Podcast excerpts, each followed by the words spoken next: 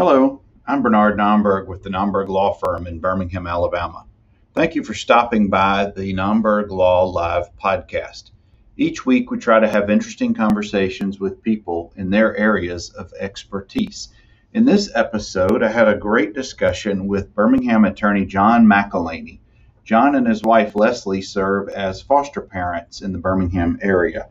Foster parenting can be an emotional roller coaster and fulfilling for the parents and for the children. And John shares with us what it's like to be a foster parent. We hope you'll enjoy this episode of the Nomberg Law Live podcast. If you like this episode, please consider giving us a five star rating and a review, and subscribing will ensure that you get each podcast as they come out on a weekly basis. Thank you again.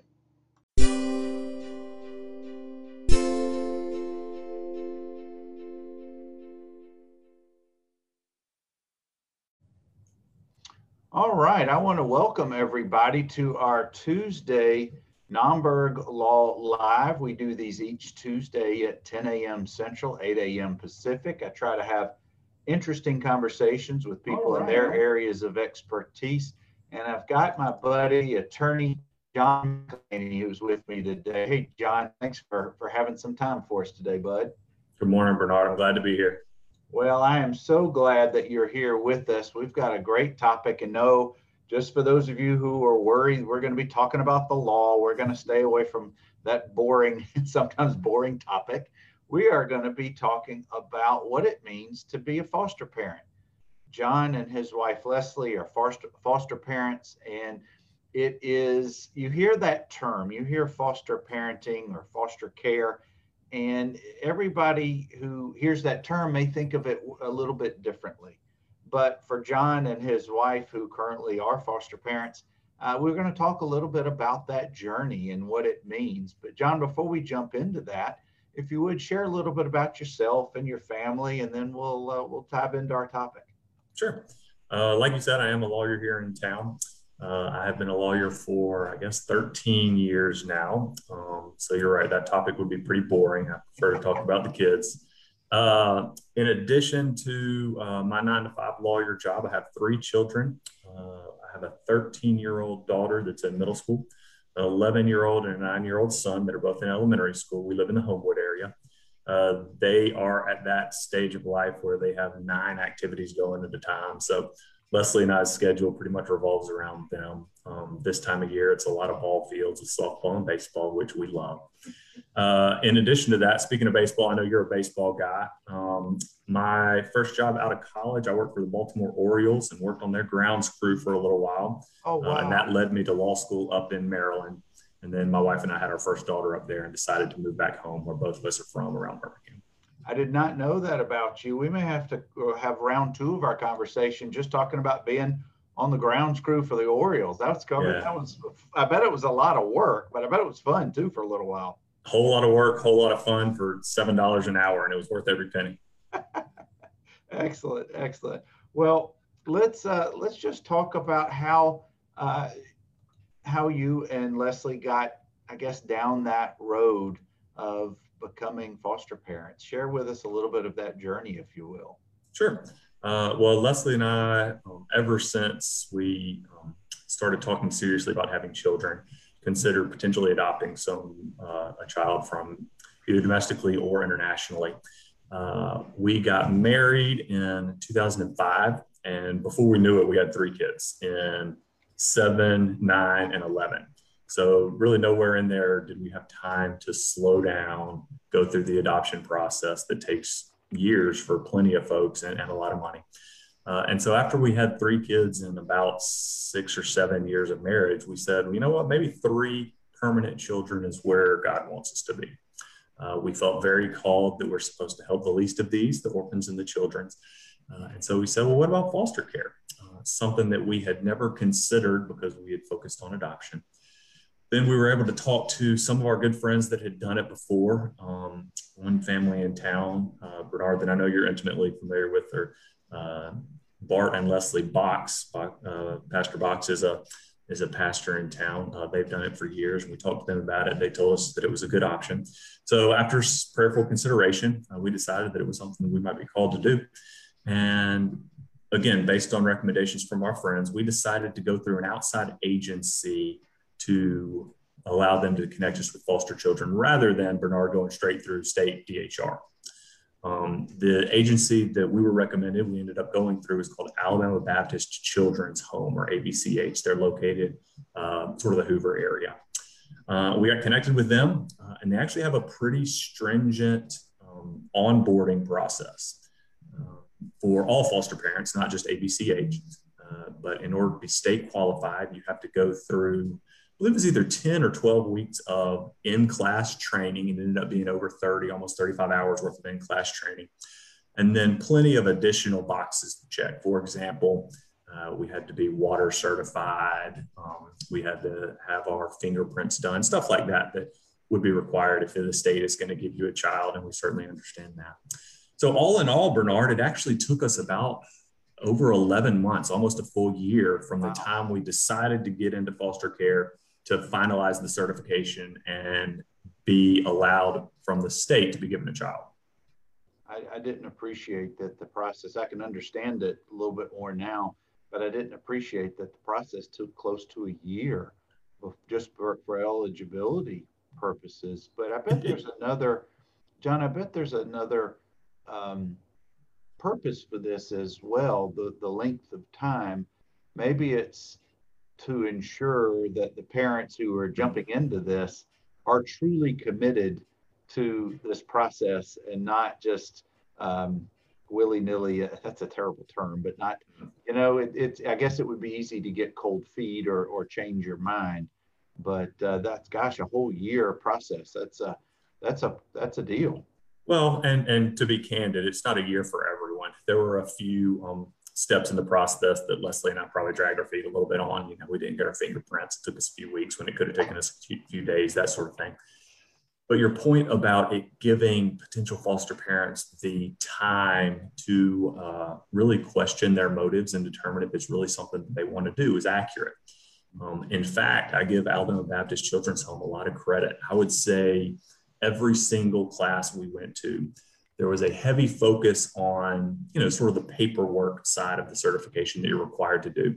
But they did a great job of intertwining that with the realities and kind of the grittiness the dirtiness of foster care so that no one would go into it with blinders on. Uh, because there are a lot of times when you can see stories online um, a lot of really good organizations post tutorials of foster parents and children success stories uh, and it really makes your heart feel good to read those stories. Uh, Bernard, I can promise you that behind every one of those feel good stories, there's some really dirty, um, sad uh, stories that these children have been through, the families have been through. Uh, and so, yes, in our particular uh, certification class, I believe there were about 10 to 12 couples, and I'd say probably 75% of them ended up with children after the class. John, share with us a little bit to the extent it's, I know we have a fine line in me prying into your family and your family decision making, mm-hmm. but if you would, how were the dynamics with your biological children in this decision making and then bringing in a new child to the family home? Yeah, Bernard, you're hitting on some some very uh, accurate and intimate points for these families that are trying to decide whether or not they're going to do foster care. Um, and our story was essentially that Leslie and I um, felt called to do this. Uh, and so we sat our children down and we explained to them what foster care was. Uh, and we asked them if they thought that they were called also. And all three of them at that point, they were fairly young. Our oldest was probably 10 uh, at that point. So that would have been about 10, 7, and 5, something like that. Didn't really understand it. Honestly, we didn't either, Bernard. Um, we were sort of altruistic with it. They were as well. And so they said, sure, we'll help out a kid. Uh, and Bernard, at that point, um, we had an expectation that we were going to end up with a newborn child in our home. And so that was sort of the, um, the stories that we were telling our children, what to expect, you know, new baby in, in the house, he's going to cry, he's going to wake up at night, he's going to need diapers changed. Uh, and they were all on board, right? And they're like, all right, dad, we'll help you throw away a dirty diaper whenever you need us to clean a bottle and that sort of stuff.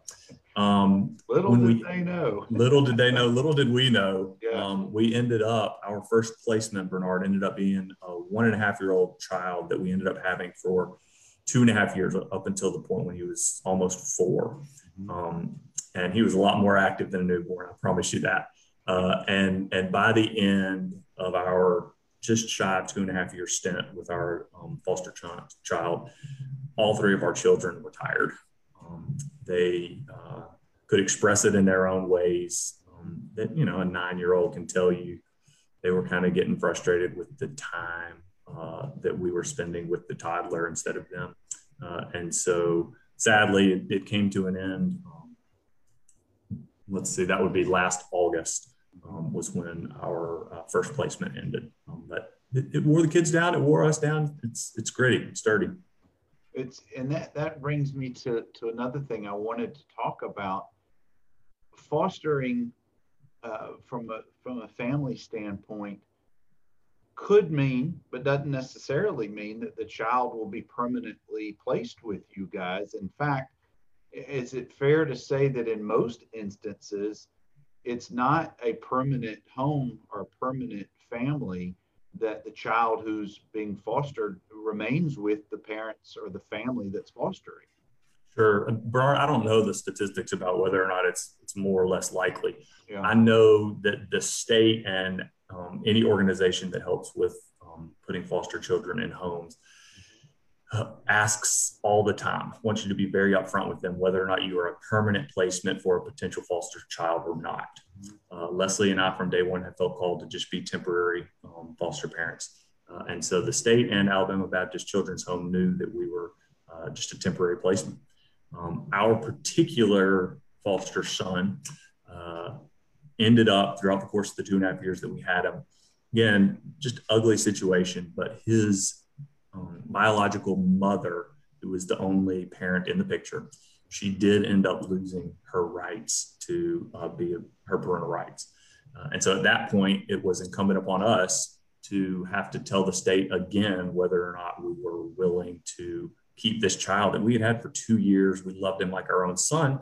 You know, that's a hard conversation to have um, with ourselves and with the state that says, you know, guys, we really do love this kid. Um, we've given him everything we can for two years, but we really don't feel like he's ours forever. We don't feel like he was ever meant to be ours forever.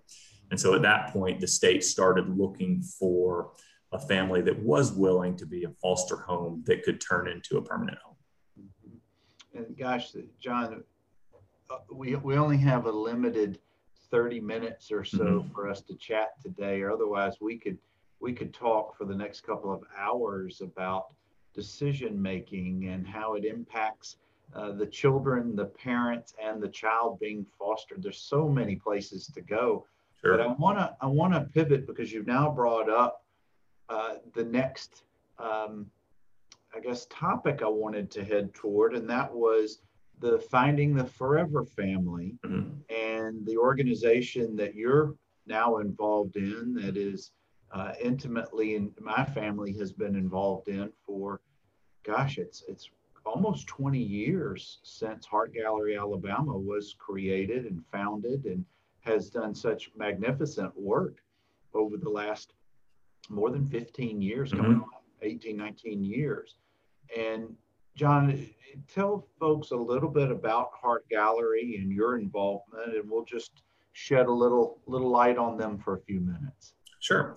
Uh, Heart Gallery of Alabama is an organization located uh, in Homewood that takes foster children who are looking for permanent homes and essentially puts a spotlight on them for families looking to adopt children, domestic children, obviously.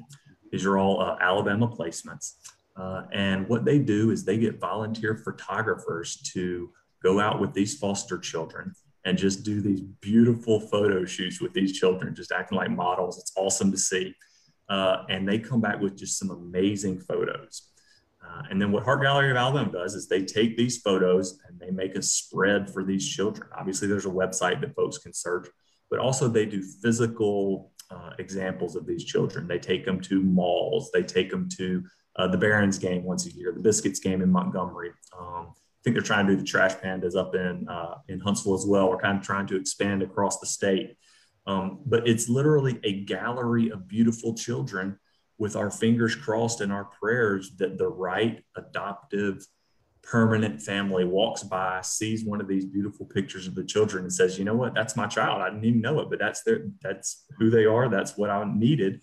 Uh, and then um, they're able to put the connection together with the forever family, the child. Uh, and that's when DHR gets involved and, and they put placements together all the time, almost weekly. We're putting families together and it's a beautiful thing. It, it really it really is. I've just put in the comments section to our talk the website for Heart Thank you. Alabama. Michelle Bierman Walnick is the executive director and has done just just a magnificent job. They have photographed thousands of children mm-hmm. over the years, placed hundreds of children with their forever families, and I know you're now on the board and involved uh, with it.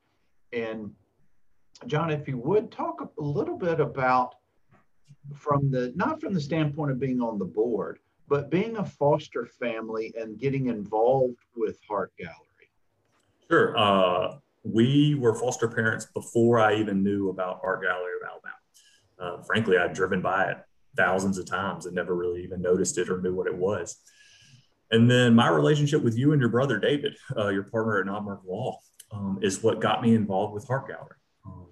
David is currently the board president. Uh, I think he has been for a year or so. I'm not exactly sure of his timeline, but he has explained to me, and you've explained to me that you have previously held that position. Uh, you have been intimately familiar with uh, uh Heart Gallery of Alabama for years. Um, and David and I were having lunch one day, and we found out I was a foster parent. He um, just sort of started asking me if it was something I would be interested in helping out with, and I said, "Of course, I'd love to be involved with a, an organization that is doing nothing but putting uh, children with otherwise no home, permanent home. And so I joined the board uh, about 18 months ago. Uh, and as we all know, that was right on the front end of the COVID pandemic before we knew it was going to happen. And so my first year on the board of Heart Gallery Alabama was spent primarily, number one, learning, uh, figuring out what all they do, uh, what all board members are expected to do, and how I could help. Uh, but also uh, helping the board determine how to run a nonprofit organization that is solely uh, uh, dependent on people interacting with one another in a time when people can't interact with one another. Yeah, uh, challenging to say the least. it was, but they've, they've done a great job. Uh, you mentioned uh, Michelle, who's the executive director, works there full time and has for years. I believe she was uh, one of the originator, originators of Heart Gallery, Alabama. Um, she uh, steers the ship and she does it phenomenally. And I know that in September is the annual event at the Barons uh, game. So if people want to get involved with Heart Gallery, I have put the, the website. Uh, but if they want to become more involved, I would I would suggest that you just go through their contact information. They also have a very active um, Facebook group or Facebook page. Uh, and John, we've got just a couple of more minutes, and I appreciate your time and sharing y'all's journey and experience. And for those of you who are just joining us or may watch us later, I'm talking with Birmingham attorney and friend John McElhaney, and he and his wife Leslie are foster parents here in Birmingham, and they're sharing. John is sharing some of their story. Let's talk about that part for just a, a few more minutes, John uh, you and Leslie made a decision that it was the thing that was best for your family and you wanted to head down that road of becoming foster parents. And you go through a pretty rigorous and lengthy uh, process. But what about, let, let's talk about, I guess this, you talked, you said earlier uh, of the, the not so glamorous part of mm. foster parent, or frankly, of being a parent uh, can can be uh, pretty pretty bad at times. Of course, it has its awesome rewards, but it does have its challenges. But what if you get into a situation, and I don't know if you've had this or, or heard of this, but what if you get into a situation where you just have a child who you're fostering is just a, not a good fit for your family for whatever the reason? It doesn't matter for this. But how do you deal with that? How do you uh, deal with the state agencies that you're dealing with? What goes on there in case it's just a, not a good situation for the family or for the child? Sure. Uh, it happens all the time, Bernard, unfortunately. Um, the state agency, DHR, and any outside organization like ABCH or any other one has protocols in place to allow these foster children to end up in the homes that they need to be in. Sometimes it's just not yours, right? Uh, and so, you know, the practical side of things is usually there's like a 30 day notice period where you hold on to the child while they continue to look for a new foster home for the child. Um, but the more emotional side of things is the hard thing. That's the gritty stuff. Um, and I, will tell you what, you know, um, being a foster parent really, really popped our suburban bubble real quick, Bernard. Um, it did it for our children also, which we think is a benefit to them, exposing them to some realities that they otherwise wouldn't have seen.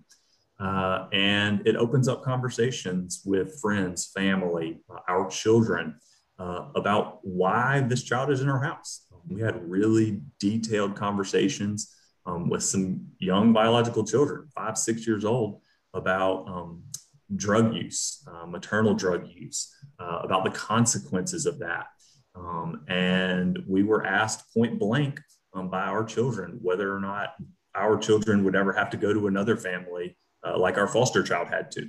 Again, just some hard conversations that opened up some really good lines of communication. Uh, but if it ever gets to the point where the child and the family are just not right for one another, you can get out of it. The child can get out of it. Uh, there are ways. Um, sadly, Bernard, um, part of the problem is there's just not enough foster parents.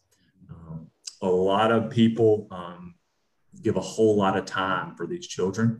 Uh, I forgot the statistics. They're they're mind-boggling when you see them, though, about the need versus um, the availability of foster parents and foster children. The the anecdotal example i guess would be after we went through our lengthy process of being certified we finally got word on a friday afternoon that we were certified. Um, we had a child in our home before i got home from work following monday. So less than 24 hours of business uh, of a business day uh, and we had a kid. So um, as soon as somebody gets certified they're going to fill them up. Well john let's talk about that in our final remaining minutes what if I live in a rural part of the state? I don't live in one of the big cities. Mm-hmm. I don't have access immediately to a lot of what the bigger cities offer by way of support. How can those parents, and frankly, for any parent, doesn't matter, people wherever you live, how can those people start the process, get involved? Is there a website? Is there a, a department? You'd mentioned Department of Human Resources. Mm-hmm uh, as well as other entities. How would you suggest people just start the process when they've made up their mind this is what they they want to do? Sure. Well, that's a deep dive for sure. Once you decide to do this, uh, you can just go to Alabama State uh, Department of Human Resources, and they can guide you through the website about what who you need to contact in your particular area. Uh, most um, areas, even if they are rural, they will be covered by a geographic area from some outside organization like Alabama Baptist Children's Home that I keep mentioning just because that's who we used. But there are dozens of those types of services and organizations um, that can really facilitate the relationship between foster parents and the state. It was a benefit to us. Um, and I would imagine it's a benefit to plenty of people who decide to do this. Uh, importantly, Bernard, there are also ways to help foster parents if you don't feel called to be a foster parent. Mm-hmm. Um, you can just Google, um, you know, ways to help. There are things like respite care, which is vital, which means, uh, for example, uh, as a foster parent, I'm not allowed to take my foster child out of the state of Alabama because he is a ward of the state. Mm-hmm. And so, if my family was going to travel to visit my sister in Maryland or something, um, we would have to leave the foster child here and he would have to be left with someone approved by the state, and that's called a respite family. We would leave the child for the weekend, FaceTime with him a couple of times while we were gone, uh, and then come back and he was still ours. So that's an example of something that you can do if you're not willing to dive to the deep end of foster care. You can dip your toe in. So that's right. Uh, but yeah, from a logistics, I didn't think about that about travel and certain things. There are some real logistics there that you have to, as a foster parent, uh, or involved in this at all that you really have to take into consideration. And John, I found the the the link in the DHR Alabama's mm-hmm. website for foster care, so I've added that to our comments. Thank you. Section here, uh, John. If somebody who's watching this wants to to ask you uh, either for some advice or to maybe that you can send them in a similar direction for some uh, to get feedback, you know, just to start the process, how can folks uh, reach out to you? Sure. Uh, I'd love to talk to anybody, whether or not they're current foster parents or considering foster care. Uh, grab coffee, grab lunch, have a phone call. Um, it's a uh, a topic that Leslie and I are passionate about. So I'd love to keep talking. But um, email is the best way. Um, John, J O H N, at McElhenneyLaw.com. That's M C E L H E N Y. Or you could just Google John McElhenney and I'll pop up. Email me, call me, do whatever you need to. Well, John, before we get out of here, I want to ask you to, to share with us maybe one uh, poignant, funny, uh, emotional, something good uh, event that has occurred uh, with your experiences as being a foster uh, parent? Well, the absolute most rewarding part uh, is seeing how many hearts our foster son opened in our community. It was unbelievable the support we received for our foster care that people weren't helping us with our biological children, right? They, they just had such a willingness to outpour and give uh, to help uh, little baby Jays, what we called them. Uh, anything they could do to help. Um, no one ever spared an ounce of energy or, or dollars if they needed to. Um, and it really showed me that everybody has a desire to help our children. And it was beautiful to see. Well, John, thank you so much for, for spending some time with us today and sharing your journey and, and a real glimpse, a real insight look at what it's about to be a foster parent. So thank you for what you and Leslie have done up to now, and I'm sure will continue, as well as your involvement with Heart Gallery. So thank you, my friend. Hey, Bernard, thank you for having me. I appreciate the plug for Heart Gallery. It's a beautiful organization, and if folks want to click the link, they can learn a whole lot about it. Absolutely, guys. And as I try to do every Tuesday at 10 o'clock Central, interesting conversations with people in their areas of expertise. And you heard it right here from John McElhenney about being a foster parent. So thank you guys as always for the support, the comments, the questions, the views, etc. We'll come back to you again next week, next Tuesday at 10 a.m. Central with another great conversation. Y'all have a safe week. Take care.